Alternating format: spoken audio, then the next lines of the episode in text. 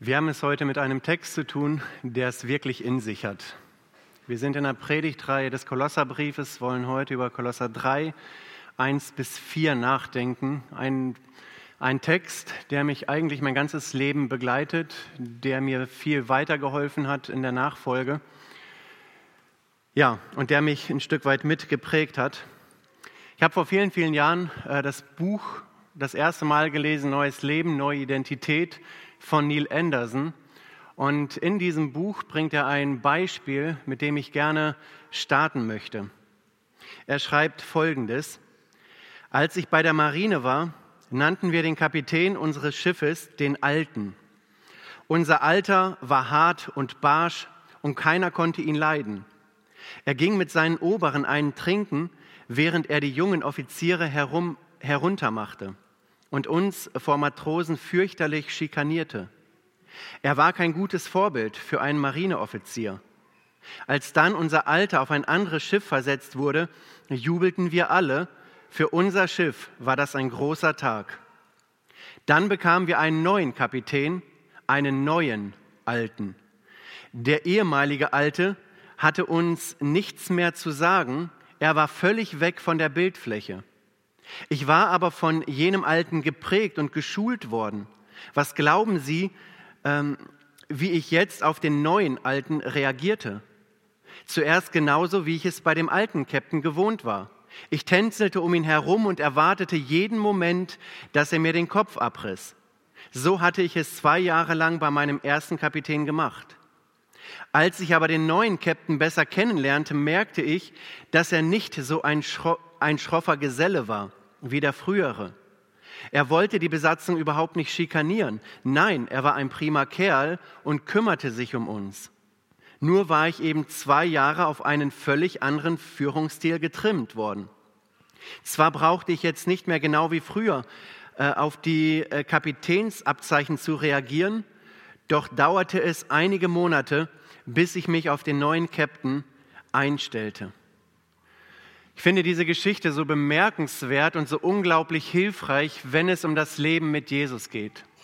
Es gibt ein altes Leben für Christen und es gibt ein neues Leben. Es gibt einen alten Kapitän und es gibt einen neuen Kapitän. Es gibt eine alte Lebenswirklichkeit und es gibt eine neue Lebenswirklichkeit. Und die Herausforderung, die sich uns im Leben mit Jesus stellt, ist eben die, wie gehen wir ganz konkret mit der Situation um? Wie stehen wir in der Nachfolge? Wer hat in meinem Leben das Sagen? Ist es der alte Kapitän, wo man weiß, am Ende kommt nichts Gescheites bei rum? Oder ist es der neue Kapitän, wo man wirklich weiß, dass wenn man auf diesen neuen Kapitän hört, dann ist man in seinem Leben geführt und geleitet und kann in jeglicher Hinsicht mit den Verheißungen Gottes und mit dem Segen Gottes rechnen. Die Kolosser, wir sind ja mitten in der Reihe, haben genau das erlebt. Sie haben erlebt, was es bedeutet, im Leben einen Kapitänswechsel äh, zu erleben.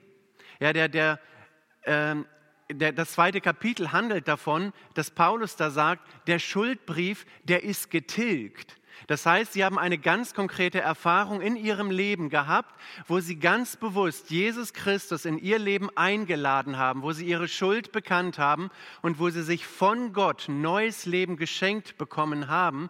Sie wurden wiedergeboren, ja, zu einer lebendigen Hoffnung, wie das Neue Testament es nennt.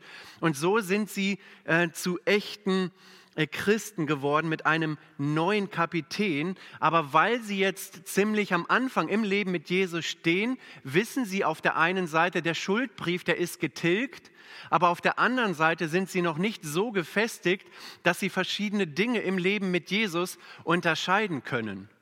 Ja, und dann kommen eben irgendwelche Leute daher, die mit irgendwelchen Bibelversen irgendwelche frommen Dinge zitieren und sagen, das ist das, was die Bibel von dir ganz konkret möchte und einfordert. Und wenn du danach lebst, dann wird dein Leben gelingen. Ja, es kommen Leute daher in der Gemeinde, die sagen im Endeffekt nichts anderes als Christus genügt.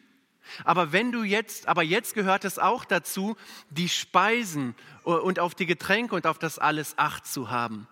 Ja, eigentlich genügt Christus, aber die Sabbatfrage im Alten Testament ist eine so wichtige Frage und wir als Christen, wir müssen doch den Sabbat halten, wenn wir eine Kontinuität vom AT zum NT äh, sehen.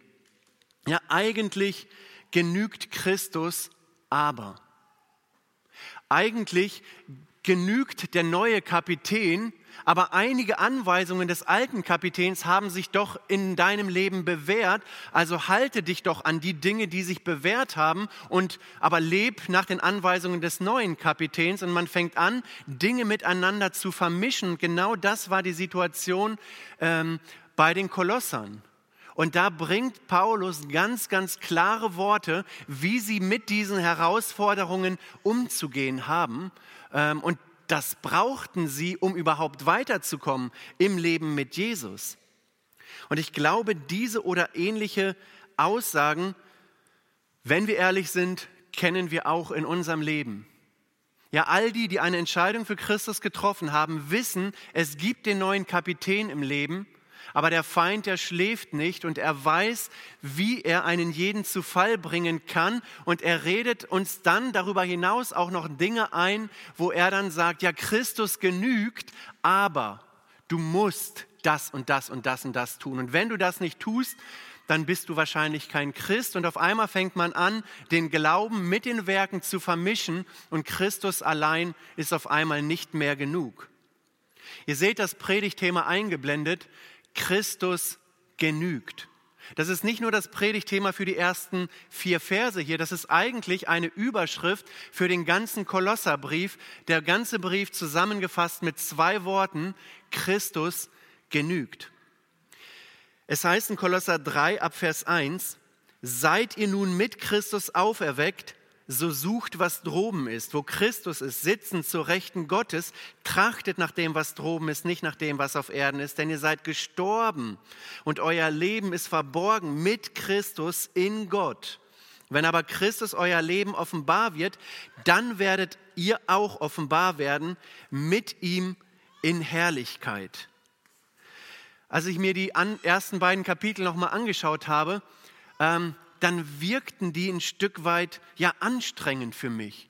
Ja, es ging um irgendwelche Weltanschauungsfragen, Philosophien, um irgendwelche menschengemachten Gebote. Was darf ich jetzt essen? Darf das Fleisch den Götzen geopfert sein? Darf es nicht geopfert sein? Darf ich es zu Hause essen, nicht zu Hause essen, in Öffentlichkeit essen, nicht öffentlich? Essen und so weiter.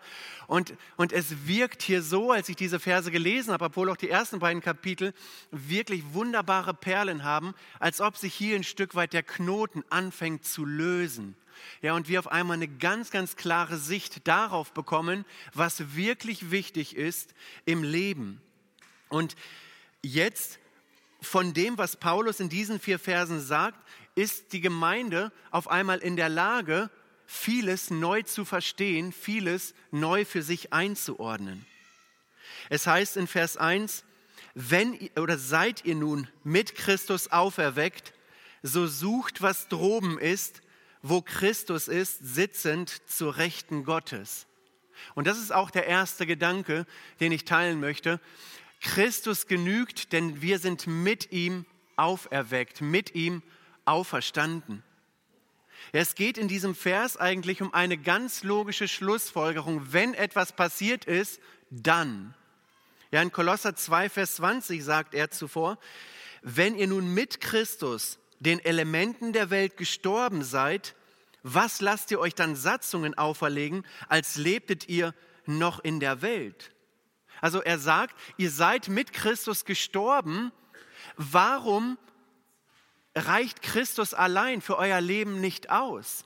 Ihr seid doch auch für diese ganzen Dinge, die die verschiedenen Lehrer in die Gemeinde hineinbringen wollen, gestorben oder etwa nicht?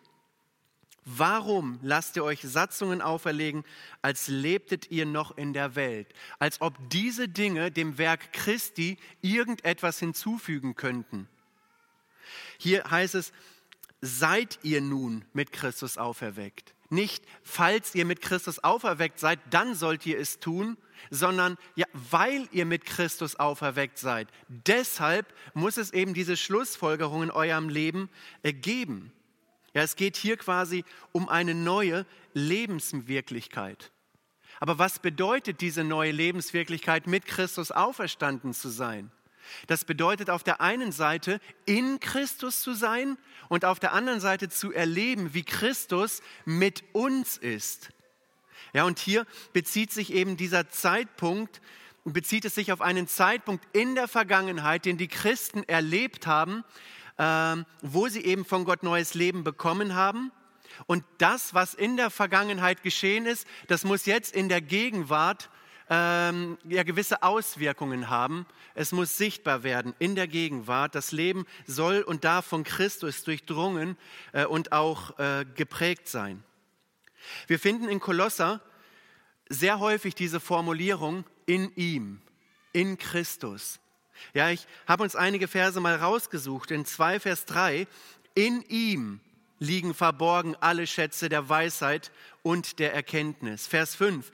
Denn obwohl ich leiblich abwesend bin, so bin ich doch im Geist bei euch und freue mich, wenn ich eure Ordnung und eure festen Glauben an, auch dieses, diese Präposition, in Christus sehe. Vers 9. Denn in ihm wohnt die ganze Fülle der Gottheit leibhaftig. Vers 10. Ihr seid erfüllt durch ihn der das Haupt aller Mächte und Gewalten ist. Vers 11, in ihm seid ihr beschnitten worden ähm, mit einer Beschneidung, die nicht mit Händen geschieht. Ja, das ist die ganz, ganz klare Richtung und das ist die neue Lebenswirklichkeit, die beschrieben wird. Kinder Gottes sind in Christus. Ja, und wir als wiedergeborene Christen müssen unsere Stellung in Christus begreifen. Und ich bin überzeugt, dass wenn wir unsere Stellung in Christus nicht begreifen, dann werden wir in unserem Leben immer wieder anfällig werden für alle möglichen Anfechtungen, aber auch alle möglichen äh, Lehren und Irrlehren. Ja, wir sind in Christus, aber auf der anderen Seite ist Christus mit uns. Und auch das finden wir sehr häufig. Wir sind mit ihm begraben in der Taufe. Wir sind mit ihm auferstanden. Wir sind mit ihm lebendig gemacht. Wir sind mit ihm den Elementen der Welt gestorben. Unser Leben ist mit Christus. Äh, oder, oder mit Christus ist unser Leben verborgen in Gott. Mit Christus werden wir offenbar werden in Herrlichkeit. Ja, das ist unsere Identität. Wir sind in Christus. Christus ist mit uns. Ähm, Christus genügt. Und das macht den Unterschied auch ganz konkret im Alltag aus. Ja, den Ansprüchen Gottes ist volle Genüge getan. Ja, es gibt nichts in deinem und in meinem Leben, was wir dem Werk Christi hinzufügen können. Punkt. Ausrufezeichen. Es gibt nichts, egal was Menschen sagen, egal was Menschen lehren, was Christus getan hat, reicht völlig aus, dass den Ansprüchen Gottes vollste Genüge getan ist. Aus Glauben sind wir gerettet, nicht aus Werken, damit sich niemand rühme. Ja, Jesus und ich, das ist eben die neue Lebenswirklichkeit und genau das ist das, was meinem Leben die Bedeutung gibt.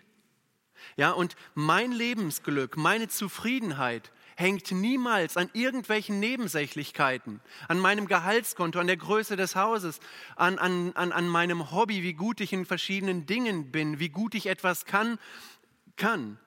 Ja, das Lebensglück hängt davon ab, ob wir ganz stark auch damit zusammen, ob wir begreifen, wer wir in Christus sind was Christus in uns getan hat, was Christus durch den Heiligen Geist in uns tun möchte. Es hängt davon ab, ob wir diesen neuen Kapitän in unserem Leben wirklich akzeptieren und nach seinem Willen unser Leben ausrichten. Ich erlebe das immer wieder, dass viele Menschen ein ganz großes Problem mit dem Selbstwert haben. Das kann natürlich ganz viele unterschiedliche äh, Gründe haben. Viele haben Probleme mit dem geistlichen Wachstum, mit der Reife, weil sie immer wieder vom Satan betrogen werden, weil der Satan irgendwelche Lügen ins Leben hineinspricht und man fängt an, den Lügen des Feindes mehr zu glauben, als dem Wort Gottes zu glauben. Auf einmal ist man sich gar nicht so sicher. Ja, bin ich wirklich ein Kind Gottes? War die Entscheidung wirklich ernst gemeint? Stimmt das überhaupt mit dem Wirken des Heiligen Geistes in meinem Leben? Und so weiter. Da hat der Feind seine Maschen. Und wenn er es erstmal schafft, dass wir uns nicht als die geliebten, von Gott angenommenen Kinder Gottes sehen, dann werden wir merken, wie es eine Abwärtsspirale in unserem Leben geht, wo wir immer wieder in einen Sog von Niederlagen gezogen werden und eine Halbherzigkeit sich breit macht. Und wenn er schafft, diese Gedanken uns einzupflanzen, dann werden aus diesen Gedanken Mauern, dann werden es irgendwann große Festungen und das ist unfassbar schwer, diese Festungen einzureißen. Das ist ein langer, langer Prozess, bis man dann wieder zu dem Punkt kommt, dass man sagt, das stimmt. Ich bin ein geliebtes Kind Gottes. Christus allein ist genug in meinem Leben eine ganz große List des Feindes ist eben genau das, dass er uns glauben lässt, dass das, was wir tun, uns zu dem macht, wer wir sind. Ich wiederhole es nochmal. Die List des Feindes besteht darin, dass er uns glauben lässt, dass das, was wir tun, uns zu dem macht, was wir sind. Und wenn ihm das gelingt, dann werden wir nur noch auf das schauen, was wir tun. Dann werden wir unser Christsein darüber definieren, ob wir einen Dienst in der Gemeinde haben, wie oft wir ihn in der Gemeinde haben, wie viele Tage in der Woche wir in der Gemeinde sind, aber nicht darüber, was Christus getan hat, wo es eigentlich den Anfang nehmen muss. Ja, nicht das, was wir tun, macht uns zu dem, was wir sind, sondern das, was Christus getan hat, macht uns zu dem, wer wir sind, was wir sind. Und das ist eine völlig neue, veränderte Perspektive. Und Gott spricht jetzt hier den Kindern Gottes dieses Auferstehungsleben zu und sagt, seid ihr mit Christus auferweckt? Oder weil ihr es seid und diese neue Lebenswirklichkeit, darüber gilt es nachzudenken. Es ist nicht so, wenn ich, ja, und das bedeutet ein Stück weit Hausaufgaben zu haben, auch für den Alltag. Ja, es beginnt in der Anwendung immer mit dem richtigen Denken und nicht mit dem richtigen Handeln. Und das möchte ich uns mitgeben. Ja? Ein Autoverkäufer hat die Haltung eines Verkäufers und er wird dementsprechend auch mit den Kunden ins Gespräch kommen, um den Wagen zu verkaufen, jetzt in einem Verkaufsgespräch. Ja, wir als Kinder Gottes dürfen die Haltung von Kindern Gottes haben, geprägt vom Wort Gottes, um uns dementsprechend auch in unserem Alltag zu verhalten, weil wir eben den neuen Kapitän haben weil wir auferweckt sind und jetzt auch diese Stimme hören können des neuen Kapitäns, die wir vorher vielleicht nicht gehört haben. Und aus dieser Perspektive und Position heraus ordnen sich dann auf einmal einzelne Dinge in unserem Alltag. Und das ist der zweite Gedanke oder eine zweite Schlussfolgerung hier. Christus genügt, drum such, was droben ist. Also weil wir jetzt dieses Auferstehungsleben haben, ich werde beim dritten Punkt noch kurz einen Satz dazu sagen, um es nochmal besser zu verstehen, sollen wir suchen, was droben ist. Das heißt, hier seid ihr nun mit Christus auferweckt, so sucht, was droben ist, wo Christus ist, sitzend zur Rechten Gottes, trachtet nach dem, was droben ist, nicht nach dem, was auf Erden ist. Also weil unsere neue Stellung eine Realität ist, gibt es jetzt einen gewissen Anspruch an unser Leben. Wir sollen danach trachten oder suchen, was droben ist. Ja, dieses Wort sucht, es steht als ein, in der Befehlsform, in der Gegenwart. Also etwas, was wir immer wieder andauernd, beständig tun sollen. So sucht, was droben ist, wo Christus ist. Und ich glaube, Paulus stellt hier ganz bewusst einen Kontrast dar. Sie haben alle möglichen Dinge gesucht. Sie haben Antworten auf alle möglichen Fragen gesucht, wie es sich denn jetzt ganz konkret verhält mit irgendwelchen Nebensächlichkeiten. Aber sie haben anscheinend zu wenig gesucht nach dem, was droben ist, wo Christus ist. Ja, und das eben, weil sie abgelenkt waren. Und diese Ablenkung, ich braucht es nicht zu erwähnen, die wir in den letzten zwei Jahren gehabt haben und mit denen wir tagtäglich konfrontiert werden. Das sind Ablenkungen, wo wir uns vielleicht auch ermahnen lassen dürfen oder uns die Frage stellen sollen, suchen wir das, was droben ist? Oder suchen wir Antworten nach alle möglichen Dingen, dass wir in sich eine schlüssige Argumentationskette für irgendetwas haben? Das ist eine ganz große Gefahr, die uns vom Eigentlichen ablenkt. Ja, sucht, was droben ist. Also nicht diesseits orientiert, sondern himmelsorientiert. Und das klingt doch auf einmal ganz anders. Ja, wo Christus ist, sitzend zur Rechten Gottes. Also es wird hier ein Stück weit definiert, was sollen wir suchen? Ähm, wo Christus ist, sitzend zur Rechten Gottes. In Psalm 110, Vers 1 heißt es, der Herr sprach zu meinem Herrn, setze dich zu meiner Rechten, bis ich deine Feinde zum Schemel deiner Füße lege. Ja, das beschreibt hier die absolute Überlegenheit von Jesus Christus. Er thront über allem. Er sitzt zu Rechten Gottes. Und wir sollen jetzt danach suchen, wo Christus ist, also mit, äh, bezüglich Dinge, die im Sinne Gottes sind, die eine Ewigkeitsperspektive haben. Ja, wenn ich meinen Kindern von Jesus erzähle, dann ist es himmelsorientiert, weil es im Lichte der Ewigkeit einen Mehrwert hat. Wenn ich unterwegs bin, meinem Arbeitskollegen vielleicht von Jesus erzähle, dann ist es himmelsorientiert, weil es eine göttliche Perspektive ist, äh, weil es um Christus geht. Ähm, und von daher auch das nicht falsch verstehen. Es geht hier nicht irgendwie darum, um Weltflucht, dass wir gar nicht wahrnehmen sollen, was um uns herum geschieht, sondern es geht darum, was suchen wir Präsenz, beständig, andauernd. Wo suchen wir die Antworten? Wo suchen wir die Erfüllung? Genügt Christus in meinem Leben oder genügt er nicht?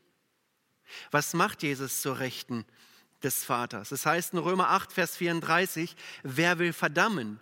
Christus Jesus ist hier der gestorben, ja vielmehr der, noch, der auch auferweckt ist, der zu Rechten Gottes ist und für uns eintritt. Das tut Jesus. Jesus tritt für uns ein. Und jetzt dürfen wir zu Lebzeiten für andere Menschen bei Gott eintreten, damit er auch eines Tages für sie eintritt als Kinder Gottes. Er ist bei Gott und er bittet für mich persönlich beim Vater, für Gerd, ja, wie alle wir auch heißen, für uns als Gemeinde. Er nimmt diese Position als Fürbitter ein. Ja, der Feind, er will uns verdammen. Er will uns schlechte Gedanken geben. Er will uns zur Sünde verleiten. Er gibt uns Unfrieden, Zweifel, Sorgen, die immer größer werden. Aber Jesus, er sitzt zur Rechten Gottes und das ist doch eine Ermutigung zu wissen, er tritt für uns ein. Er hat Gedanken des Friedens und nicht des Leides, dass er uns gebe Zukunft und Hoffnung. Ja, so einen Gott haben wir auf unserer Seite. Mit diesem Gott dürfen wir in unserem Alltag rechnen. Aber die Frage, die sich da auch wieder stellt, wem glauben wir mehr? Glauben wir, dass Jesus zur Rechten eintritt, dass er das Beste für uns im Sinn hat? Oder glauben wir den Lügen des Feindes? Vers 2 nochmal ein ähnlicher Gedanke. Trachtet nach dem, was droben ist, nicht nach dem, was auf Erden ist. Ja, das erinnert sofort an den Vers aus Matthäus 6, 33, vielen bekannt. Trachtet zuerst nach dem Reich Gottes, nach seiner Gerechtigkeit, so wird euch das alles äh, zufallen. Ja, hier auch wieder dieses Wort trachten, das hier in Vers 2 vorkommt. Es beinhaltet genauso, es ist vielleicht ein, ein Hauch, eine andere Nuance, aber es bedeutet auch dieses andauernde, dieses aktive über etwas nachdenken. Trachtet nach dem, was droben ist. Und dann, was sollt ihr nicht tun? Nicht nach dem, was auf Erden ist. Ja? Ähm, und ich glaube, hier geht es eben ganz konkret um die Frage der Blickrichtung. Ja, entweder ich schaue nach oben oder ich schaue nach unten. Ich kann nicht nach oben und nach unten äh, gleichzeitig schauen. Ja, ich habe vor vielen Jahren mal eine sehr, sehr umfangreiche Arbeit von circa 100 Seiten geschrieben und ich erinnere mich zurück. Ich habe immer wieder nachgedacht und irgendwie ja alle Anstrengungen unternommen, immer wieder die Gedanken gesammelt, was schreibe ich, wie kann ich das alles aufbauen, wie macht das alles Sinn und so weiter. Ähm, es hat mich komplett in Beschlag genommen. Ja, wenn Kinder vor Klassenarbeiten stehen, ja, sie büffeln dafür, sie machen alles dafür. Ja, sie trachten danach, ähm, eine gute Arbeit äh, zu schreiben, hoffentlich. Ja? Und so gibt es halt viele Dinge, nach denen wir trachten in unserem Leben. Ja? Wir sitzen vielleicht vom Flieger nach Hause, vom Urlaub und, und suchen schon den nächsten Urlaub, trachten danach. Unser Denken ist ständig auf irgendetwas ausgerichtet. Und das wird jetzt hier in den Zusammenhang gesetzt mit dem Leben mit Jesus. Weil Christus genügt, dürfen wir danach trachten, was him himmelsorientiert äh, ist. Und das ist, finde ich, so praktisch, für unser Leben. Und da muss ich mir die Frage ganz genauso stellen und ich ertappe mich da genauso. Was suche ich ganz persönlich in meinem Leben? Worin suche ich ganz konkret meine Zufriedenheit?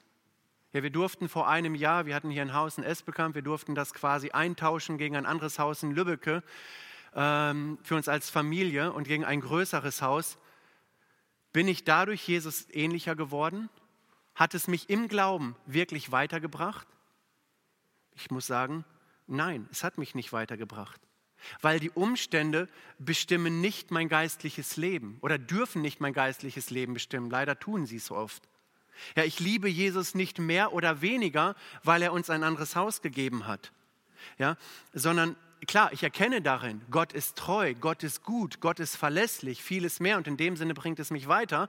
Aber hätte er es uns nicht gegeben, würde ich wahrscheinlich auf andere Weise genau dieselben Dinge erleben, dass Gott treu, zuverlässig und gut ist. Also die Umstände dürfen nie mein geistliches Leben bestimmen, sondern wir dürfen, weil wir auf Christus schauen, weil der Geist in uns lebt, über den Umständen stehen und eine veränderte Perspektive wahrnehmen, weil wir das Auferstehungsleben haben. Und das, wie gesagt, ist eine Herausforderung für uns. Suchen wir unser Lebensglück wirklich in der Person Jesus Christus und sagen, du bist genug, du allein, du bist alles für mich. Oder suchen wir es in Jesus Christus plus etwas anderes in meinem Leben? Ja, eine Herausforderung. Bei dem einen ist es vielleicht ganz konkret der Beruf. Äh, bei dem anderen sind es vielleicht die Kinder, die Hobbys oder sonst irgendwelche Dinge, die es eben sein können, materielle Dinge. Ja, wir werden von diesen Ablenkungen niemals eine Zufriedenheit in Christus bekommen, sondern allein in dem, was Christus getan hat, bekommen wir eine Zufriedenheit in Christus. Wenn wir es zulassen, dass der Heilige Geist in unser Leben hineinspricht, dass er uns führt, dass er uns leitet, dass er uns korrigieren darf, dass er uns ermutigen darf, dass er uns Freude geben darf, das dürfen wir zulassen. Dann werden wir merken, wir sind zufrieden, weil Christus genügt. Ein letzter Gedanke. Christus genügt, denn wir sind mit ihm gestorben und haben Anteil an seiner Herrlichkeit. Das heißt hier in Vers 3, denn ihr seid gestorben und euer Leben ist verborgen mit Christus in Gott. Ich habe gesagt, dass dieser Text mich damals sehr, sehr angesprochen hat, nachdem ich zu Jesus gefunden habe. Ganz konkret war es dieser eine Satz vor allen Dingen, der mich damals komplett umgehauen hat. Ich war damals, ich habe mit 20 die Entscheidung für Jesus festgemacht ähm, und habe mir dann sehr, sehr, sehr viele Vorträge angehört. Unter anderem hat mich Hans-Peter Reuer sehr, sehr stark geprägt und er hatte damals eine Predigt über Kolosser 3, über diese Verse gehalten. Es ist schon 20 Jahre her, vielleicht äh, gebe ich es auch komplett falsch wieder, aber das ist mir hängen geblieben. Er hat erzählt, dass er eines Tages mit Jesus unterwegs war und dass es so war, als ob Gott in sein Leben hineingesprochen hat. Er hat das immer wieder gemacht und das war aber ein ganz besonderer Moment in seinem Leben, als ob Gott zu ihm gesprochen hat und ihm immer wieder Fragen gestellt hat. Und eine der Fragen war eben die Frage, Hans-Peter, wie sieht es aus?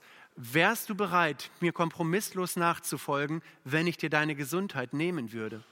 Ja, und er sagte mit meinen Worten, Jesus, wenn du mein Leben bist und du mich im Rollstuhl oder mit der Krankheit besser gebrauchen kannst, als so gesund, wie ich jetzt bin, dann will ich es dir abgeben, denn ich, weil ich bin mit dir gestorben und äh, dann ist das dein Problem.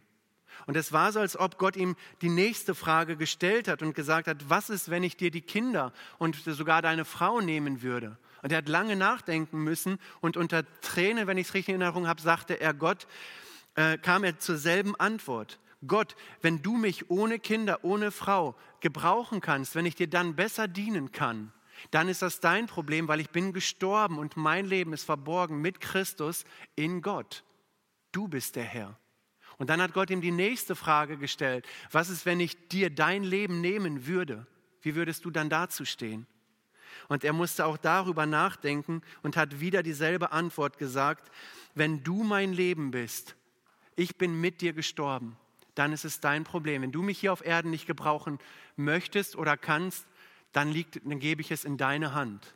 Und viele von uns haben es mitbekommen. Ein paar Jahre später ist Hans-Peter ja, bei einem Unfall ums Leben gekommen. Ein Mann, der Hunderttausende geprägt hat an Jugendlichen, an Menschen, ich glaube auch von uns, unglaublich viele, die viele, viele Vorträge von ihm gehört haben. Er hat es ernst gemeint im Leben mit Jesus. Warum? Weil er verstanden hat, was es bedeutet, mit Christus gestorben zu sein. Ich lebe doch nun nicht ich, sondern Christus lebt in mir. Es geht nicht um mich, es geht nicht um mein Leben. Es geht darum, was möchte Gott durch mich tun, Christus in mir tun, der Geist. Denn ihr seid gestorben und euer Leben ist verborgen mit Christus in Gott. Und das hat mich bewegt. Und das hat mich herausgefordert bis in die Gegenwart. Was bedeutet es, mit Christus gestorben zu sein? Wenn ich morgen früh aufwache, wenn wir in der Kur sind, wenn wir unterwegs sind, was bedeutet es, dass ich mit Christus gestorben bin? Der alte Mensch ist tot. Er ist für immer tot. Ja, es gibt vielleicht die Sichtweise, ja, der alte Mensch, der versucht mich immer noch. Nein, der alte Mensch ist tot. Wir zeigen es durch die Taufe an und der alte Mensch, der wird auch nicht zum Leben erweckt. Der ist tot. Was tot ist, ist tot. Die alte Natur, die gibt es noch, die streitet immer wieder gegen den Geist, aber auch nicht auf Augenhöhe, sondern der Geist ist der Sieger und wir kämpfen mit dem Sieg im Rücken. Die alte Natur begehrt auf gegen den Geist, aber nicht der alte Mensch.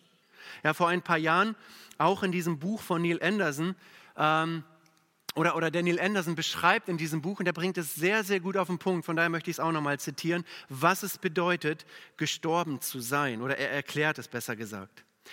Zitat, vor ein paar Wochen, äh, paar Jahren besuchte mich ein Pastor, der ziemlich abgekämpft wirkte. Er sagte auch, 20 Jahre lang habe ich mich bemüht, ein siegreiches Leben zu führen.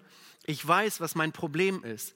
In Kolosser 3, Vers 3 steht, denn ihr seid gestorben und euer Leben ist verborgen mit Christus in Gott. All diese Jahre, Neil, habe ich gekämpft, weil ich nicht gestorben bin, wie dieser Vers es sagt. Wie sterbe ich eigentlich? Sterben ist nicht das Problem, meinte ich. Lies den Vers noch einmal, aber ein bisschen langsamer. Denn ihr seid gestorben und euer Leben ist verborgen mit Christus in Gott. Das weiß ich, Neil. Das ist es ja gerade, ich bin nicht gestorben. Lies es nochmal, drängte ich ihn, und noch einmal ein bisschen langsamer. Denn ihr seid gestorben. Plötzlich ging ihm ein Licht auf. Hey, das ist ja Vergangenheit, nicht? Ganz genau. Es geht nicht um Sterben. Du bist ja schon tot. Du bist bei deiner Bekehrung gestorben. Kein Wunder, dass du dich als Christ so gequält hast. Du hast dich um etwas bemüht, das bereits getan worden ist. Und das ist unmöglich. Für Gott ist dein altes Ich schon abgeschlossen. Du brauchst das nur zu wissen, anzunehmen und zu glauben, denn du kannst nicht noch werden, was du bereits bist. Und ich glaube, das bringt es auf den Punkt, was Paulus hier sagen möchte. Natürlich geht es in den Versen danach auch darum, so tötet nun ab äh, die Glieder, die auf Erden sind, und dann eine lange Aufzählung. Aber es beginnt hier mit dem richtigen Verstehen.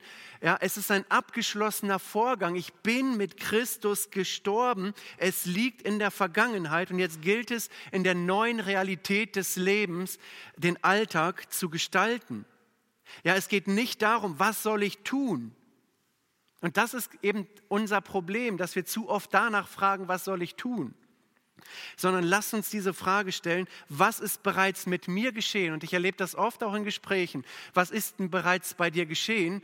Ja, ich, ich habe mich bekehrt.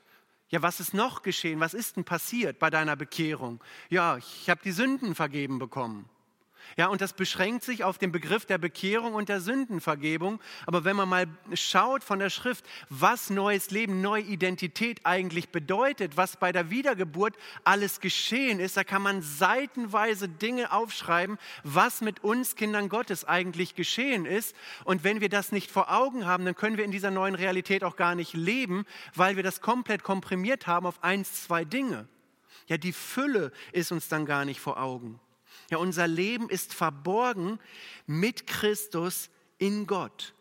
Was ist verborgen mit Gott in Christus? Ja, und das gilt es herauszufinden. Ja, was sind vielleicht Dinge ganz konkret in meinem, in deinem Leben, was noch verborgen ist, was aber offenbar werden soll? Welche Werke hat Gott vorbereitet vor Grundlegung der Welt, dass du ganz konkret in diesen Werken leben sollst und leben kannst?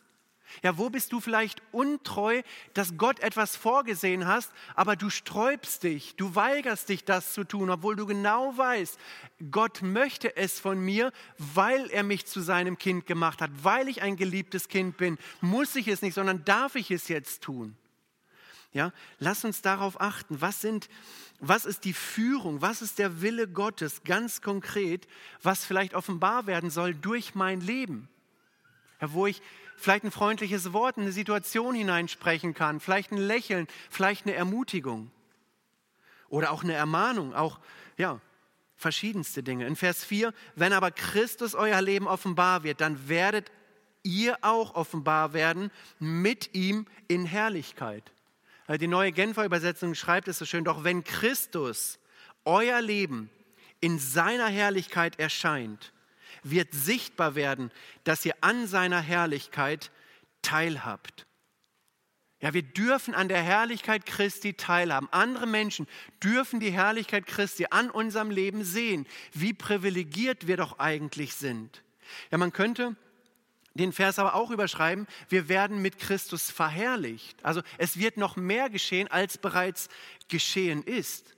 Ja, wenn wir in die Herrlichkeit eingehen werden, wenn wir Jesus Christus in seiner Herrlichkeit sehen werden, äh, wenn wir die ewige Herrlichkeit äh, sehen werden, wenn wir da eingehen werden.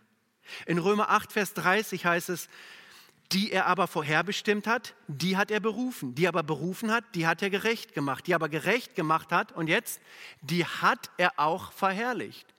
Das heißt, wenn wir Kinder Gottes sind, dann sind wir bereits mit Christus verherrlicht. Es gibt in der Theologie dieses schon jetzt und noch nicht. Wir sind schon verherrlicht, aber wir werden noch verherrlicht werden, so dass es komplett ähm, zur Geltung und sichtbar werden wird. Aber wir tragen die Herrlichkeit Gottes in uns. In Johannes 17, Vers 22 heißt es, da sagt Jesus selbst, und ich habe ihnen die Herrlichkeit gegeben, die du mir gegeben hast, auf dass sie eins seien, wie wir eins sind. Also wir haben die Herrlichkeit Gottes, aber die vollständige, sie wartet noch auf uns. Wenn Jesus eines Tages wiederkommt, wenn er seine Braut, seine Gemeinde zu sich holt, dann werden wir es in einer vollkommenen Perfektion sehen. Ja, jemand sagte mal so schön, ich zitiere, unsere Füße müssen auf der Erde stehen, doch unsere Gedanken sollen im Himmel sein. Das bedeutet nicht, dass wir so himmlisch gesinnt sind, dass wir auf der Erde zu gar nichts mehr taugen. Ja, aber wir dürfen das, was diesseits orientiert ist, versuchen aus einer göttlichen Perspektive wahrzunehmen und dementsprechend auch einzuordnen. Ja, und das ist das, das ist die ganz große Herausforderung. Ich erinnere an das Volk Israel. Da, da sind sie endlich vor dem verheißenen Land. Die Kundschafter kommen zurück und zehn sagen, das geht nicht. Das theoretisch wussten sie vielleicht, Gott könnte eventuell, aber sie haben Gott keinen Glauben geschenkt, sie haben ihm nicht vertraut. Josua und Kaleb haben gesagt, doch, wir können. Mit Gott auf unserer Seite, auf diesen Text übertragen, mit Christus im Rücken, ist es möglich, auch diese Unmöglichkeit ja, äh, äh zu erleben. Ja? Und da haben sich eben die verschiedenen Lager gebildet. Die einen haben tatsächlich mit dem Eingreifen Gottes gerechnet und die anderen eben nicht. Also unsere Gedanken sollen in Kanaan sein, im Himmel sein, bei Christus sein, sodass wir nach seinem Reich trachten. Und das ist mein Wunsch. Ja, und das ist mein Wunsch an mich in allererster Linie. Ja, wenn ein Paulus sagt, äh, Christus ist mein Leben, Sterben ist mein Gewinn, dann ist das eine Aussage, die ich von der Tiefe immens finde, wenn ein Mensch an dem Punkt kommt, wo er wirklich sagt, ja, das sehe ich genauso wie Paul. Von der Theorie klar, ganz praktisch im Alltag gelebt. Können wir sagen, Sterben ist mein Gewinn, weil unser Leben so himmelsorientiert ist und wir wissen, dass wir dann eines Tages bei ihm sind und ihn sehen von Angesicht zu Angesicht. Ja, und damit möchte ich zum Ende kommen. Herr, lass uns diesen Gedanken des Kapitäns mit in die Woche nehmen. Ja, wir haben den neuen Kapitän. Er ist anders als der Kapitän. Und er freut sich, wenn wir ähm, ja, auf dem Schiff unterwegs in die Herrlichkeit ähm, auch nach dem leben, was er uns zuspricht und auch nach dem, was er uns sagt. Und dazu möchte ich uns wirklich ermutigen, dass wir darin unsere Zufriedenheit suchen, nicht in irgendwelchen Nebensächlichkeiten. Ja, Gott möge uns dabei segnen und uns das auch schenken. Amen.